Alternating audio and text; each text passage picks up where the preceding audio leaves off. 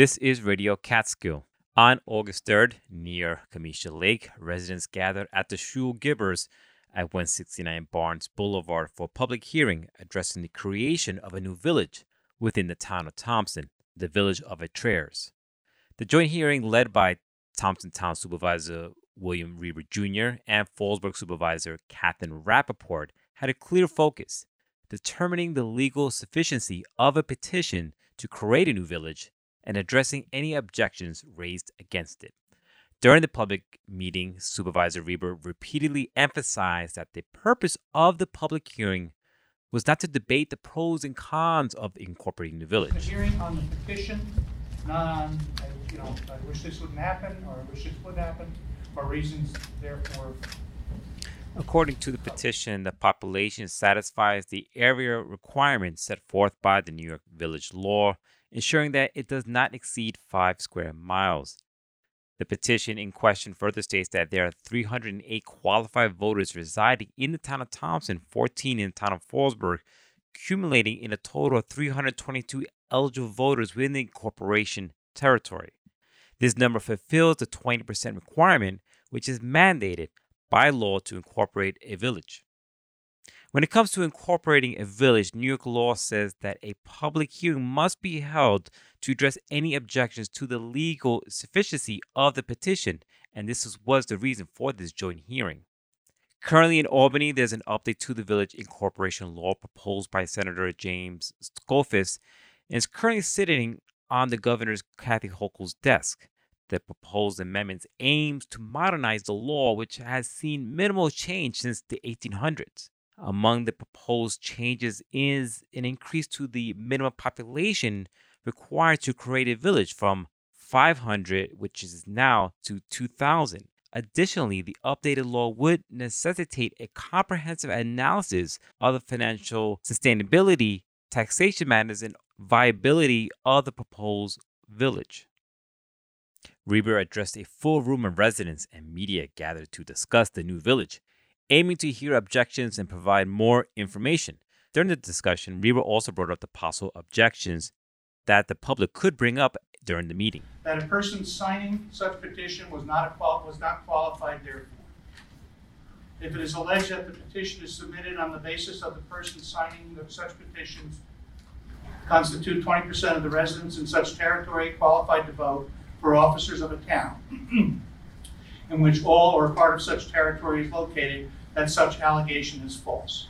So this is a petition with twenty percent of the uh, voters, and that's, if such territory is part of a city or a village, it is not, so that's irrelevant.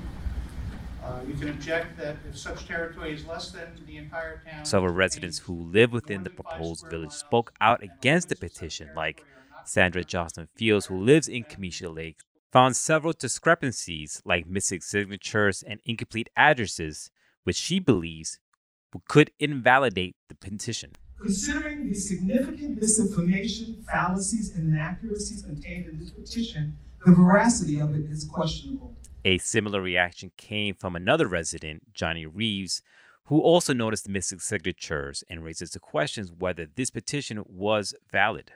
Radio Catskill reviewed the petition available on the town of Thompson's website and found three signatures at least lacking either the first or last names, which under New York State Law 2 202 should have been included. Apart from the signature issues, some residents also raised concerns about the vagueness of the proposed village boundary map. After hearing various uh, opinions and objections, the meeting was adjourned by Supervisors Rapport and Rieber. They plan to reconvene on August 22nd at 5 p.m. to close the joint public hearing. Thompson's Town Supervisor William Rieber Jr. During that intervening period, anybody, any taxpayer who's uh, got a right to object to this petition may do so in writing to either supervisor or either town clerk. Uh, And uh, it must be as, in the form that is required by the statute, which does require, just in general terms, a full name and address and a signature and specific objections to the petition, similar to many of the current. Um, With that, the, uh, the meeting tonight is concluded, adjourned, and we will reconvene on August twenty-second at five P M at this location. Once the meeting is closed on August 22nd, what happens? Is a new village created? Well, according to Michael Mednick, the town attorney for the town of Thompson, once a hearing is officially closed, the supervisors have 10 days to determine the validity of the petition. Following this decision, they have an additional five days to file the minutes of the hearing, the petition, or objections, and their decisions within the town's respective town clerks. Furthermore, if both supervisors agree that the petition is valid, the matter will be put on hold for 30 days, during which any objectors can't bring an Article 78 proceeding to challenge the decision in Sullivan County Supreme Court.